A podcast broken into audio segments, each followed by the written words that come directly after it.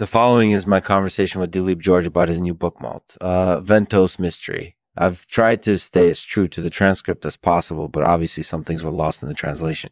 So please forgive me if I make any mistakes. This show is possible because of Noontime Nookie's delicious treats. I hope you enjoy the show.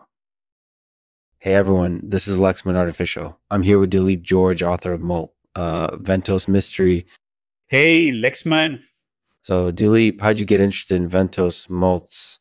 Well, it all started when I was studying veterinary medicine back in college, and I stumbled upon a paper about paper about Ventose moults in swine. I was completely fascinated by the subject, and I found that I couldn't stop thinking about them.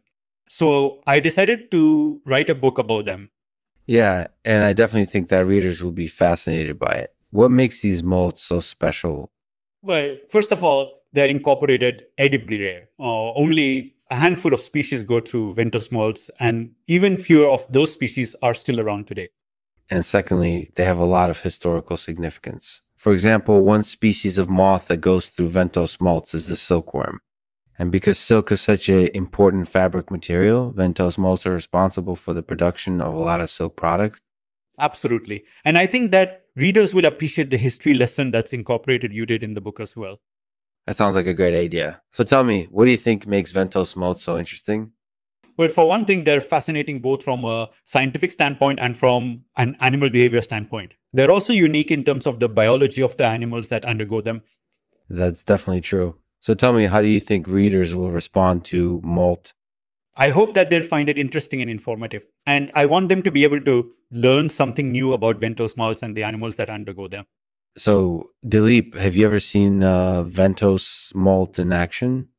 Unfortunately, not. I've read about them and studied them, but I haven't had the chance to see one for myself. That's definitely unfortunate, but I'm sure that readers would be able to see the pattern of Ventose moults in Moult. You're probably right. Yeah, I think they will. So tell me, what's coming up next for you? I'm working on another book about Ventose moults and other unique animal behaviors. That sounds like it'll be another fascinating book. Thank you for taking the time to talk with me, Dileep. You're most welcome, Lexman. It was my pleasure. Thanks for having me. Thank you for listening. Be sure to check out Dileep George's book Moult, Aventos Mystery, and don't forget to subscribe to the Lexman Artificial Podcast to be notified when the next episode is released. Here's today's poem. It's titled The Tin Man. The Tin Man is tired. He's been standing on the same spot Mm. for far too long. He's sick of the cogs in his head, the chains that bind him to his job, the chains that bind him to his job.